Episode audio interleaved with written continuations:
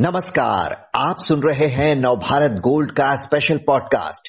आज बात होगी एक ऐसे मुद्दे की जिसको लेकर लंबे समय से राजनीतिक रस्साकशी चल रही है।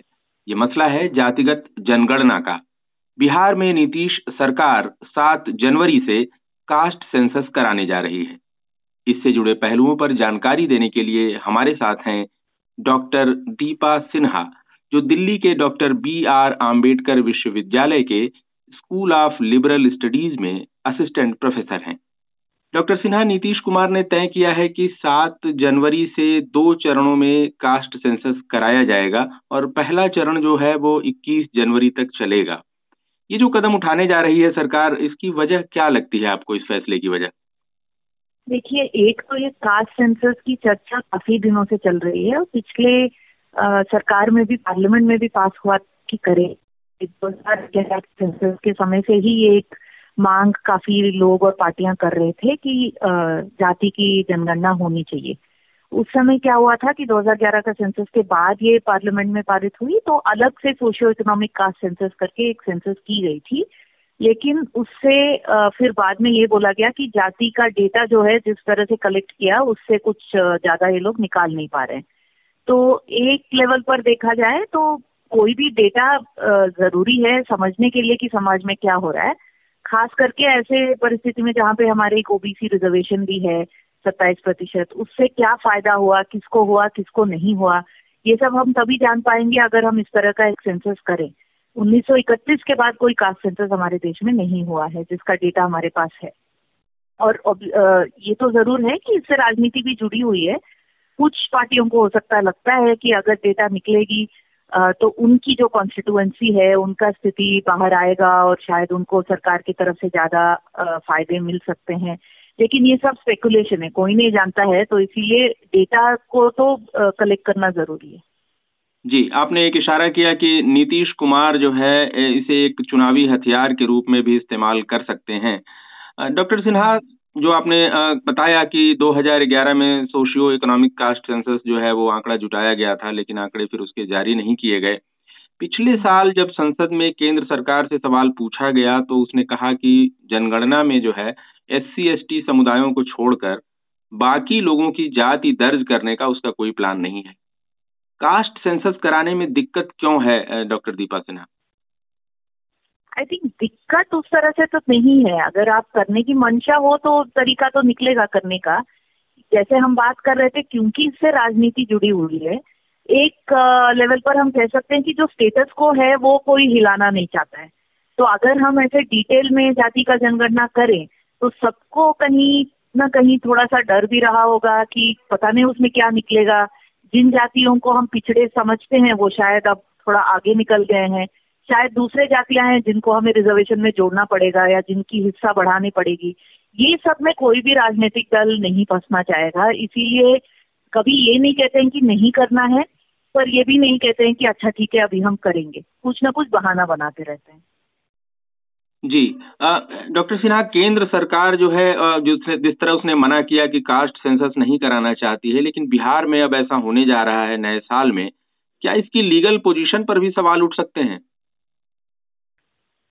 देखिए, एक सर्वे तो कोई भी सरकार कर सकती है, आ, पर ये अगर रजिस्ट्रार जनरल ऑफ इंडिया के आ, अंडर उस कानून के तहत करेंगे तभी लीगल सवाल उठेंगे। नहीं तो कोई भी सरकार डेटा तो कलेक्ट कर ही सकती है।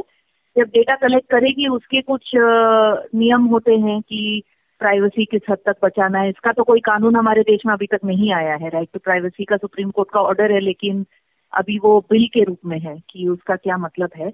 तो इसीलिए अगर वो सर्वे करना चाहते हैं तो जरूर कर सकते हैं, उसमें रोकने का कोई आ, मुझे नहीं लगता है कि कोई ये है। लेकिन उसको वही स्टेटस नहीं मिलेगा जो सेंसस का होता है, क्योंकि जिसको हम नेशनल सेंसस करते हैं वो सिर्फ आरजीआई कर सकता है, रजिस्ट्रार जनरल ऑफ इंडिया।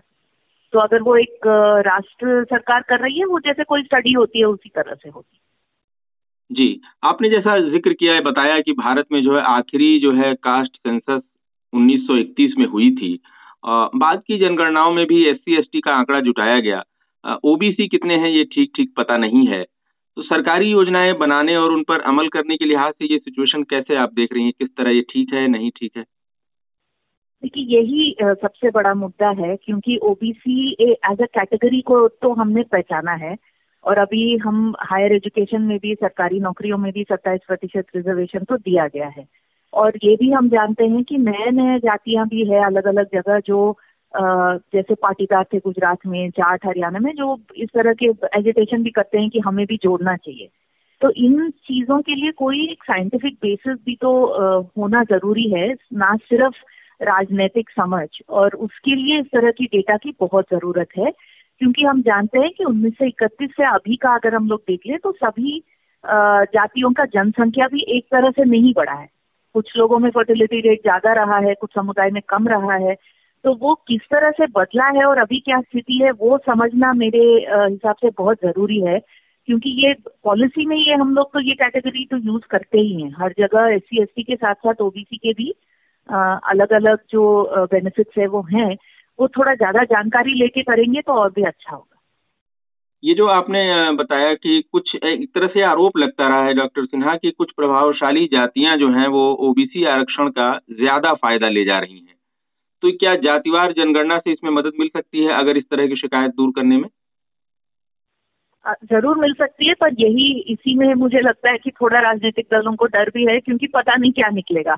अगर सही में ये निकलेगा कि कुछ जातियां सबसे ज्यादा फायदा ले ले लिए हैं तो उसको उस जानकारी को लेकर फिर सरकारों को कुछ करना भी पड़ेगा, फिर कहना पड़ेगा कि अब इनको हम निकाल देंगे लिस्ट में से, या हम सत्ताईस परसेंट से कोटा बढ़ा करेंगे बढ़ा के और ज्यादा कर देंगे। कुछ ना कुछ एक निर्णय तो लेना पड़ेगा। और मुझे लगता है यही है इसके पीछे राजनीति की, जो डोमिनेंट कास्ट है जो ओबीसी में है उनको शायद डर भी है कि ये निकलेगा कि सभी को एक समान से फायदा नहीं मिला है। जी, इसका मतलब आप ये इशारा दे रही हैं कि बिहार में जो नीतीश सरकार कदम उठाने जा रही है और उसमें उसका जो है एक बड़ा सामाजिक असर पड़ने जा रहा है। पूरे देश पर इस तरह किस तरह का असर पड़, पड़ सकता है? कुछ और राज्यों में भी इस तरह हो सकता है, ये सिलसिला शुरू हो सकता है? मुझे लगता है एक बार अगर, क्योंकि ये मांग तो बहुत जगहों से उठ रही है, तो एक जगह अगर सही से अच्छे से सेंसस किया जाए और उसका डेटा निकले और उसमें ये सारी चीजें पता चले तो देश के और भी जगहों से मांग तो जरूर उठेगी, वो प्रेशर तो आएगी राज्य सरकारों पर कि अगर ये कर सकते हैं तो हम क्यों नहीं।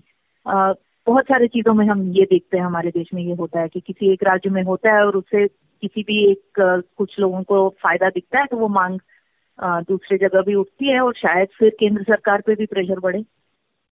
जी, दो हज़ार इक्कीस में जनगणना होनी थी डॉक्टर सिन्हा पूरे देश में, लेकिन कोविड के नाम पर इसे टाल दिया गया क्योंकि महामारी का असर था। फिर जातिवार जनगणना के मुद्दे पे जो महाराष्ट्र सरकार सुप्रीम कोर्ट चली गई थी और उसने अनुरोध किया था केंद्र कोर्ट से कि भाई केंद्र सरकार को ये निर्देश दिया जाए कि वो दो हज़ार इक्कीस में जो जनगणना होनी है उसमें बैकवर्ड क्लास के लोगों की भी गणना कराए। इस पर केंद्र ने कहा था कि ऐसा करना प्रशासनिक रूप से संभव नहीं है। अब ये जातिवार जनगणना का जिस तरह आप पॉलिटिक्स से आप इसका रिलेशन देख रही हैं, क्या ये एक तरह से कुछ लोगों का ये कहना है कि इससे हिंदुत्व की राजनीति पर असर पड़ सकता है, ऐसा भी हो सकता है? आ, ये तो जैसे चुनाव हमारे देश में चल रहे हैं और पूरा जाति का जो कैलकुलेशन होता है तो ये भी जरूर हो सकता है कि अगर जातिवादी ये जनगणना करें और इसमें डेटा ऐसा निकले जो जो अभी रूलिंग पार्टी है उनके फेवर में ना हो तो उनको असर पड़े। लेकिन ये भी हम लोगों को समझने का जरूरत है कि ये सेंसस को ही क्यों आगे बढ़ाया जा रहा है। मतलब कभी ऐसा नहीं हुआ है कि ठीक है महामारी के चलते एक साल देर हो वो ठीक है, लेकिन अभी तक प्रोसेस नहीं शुरू हुआ, बाकी सारे काम चल रहे हैं, चुनाव चल रहे हैं, सरकार के और सारे स्कीम प्रोग्राम सब कुछ चल रहा है, लेकिन सेंसस ही नहीं किया जा रहा है। तो इस पर भी लोग सवाल उठा रहे हैं कि क्या जानबूझकर सेंसस नहीं कर रहे हैं। एक तो ये कि ये जाति के सवाल पर जवाब देना होगा, दूसरा जो एनपीआर एनसीआर वो सब जो शुरू हुआ था शायद वो भी करना पड़ेगा। तो कहीं पे डेटा ही पॉलिटिकल हो गया है जो सही चीज नहीं है, क्योंकि किसी भी सरकार को अगर अच्छे से पॉलिसीज करने हैं तो डेटा तो मतलब जानकारी तो होना चाहिए। जी, डॉक्टर सिन्हा आपने याद दिलाया कि सेंसस या इस तरह के आंकड़े जुटाना बहुत जरूरी है, जो योजनाएं हैं उनको सही तरीके से लागू करने के लिए, और जातिवार जनगणना को लेकर आपने बताया कि इससे पॉलिटिकल एंगल भी जुड़ा हुआ है, लेकिन फिर भी ये जनगणना कराना एक लिहाज से जरूरी है। बहुत बहुत धन्यवाद आपका डॉक्टर सिन्हा विस्तार से जानकारी देने के लिए।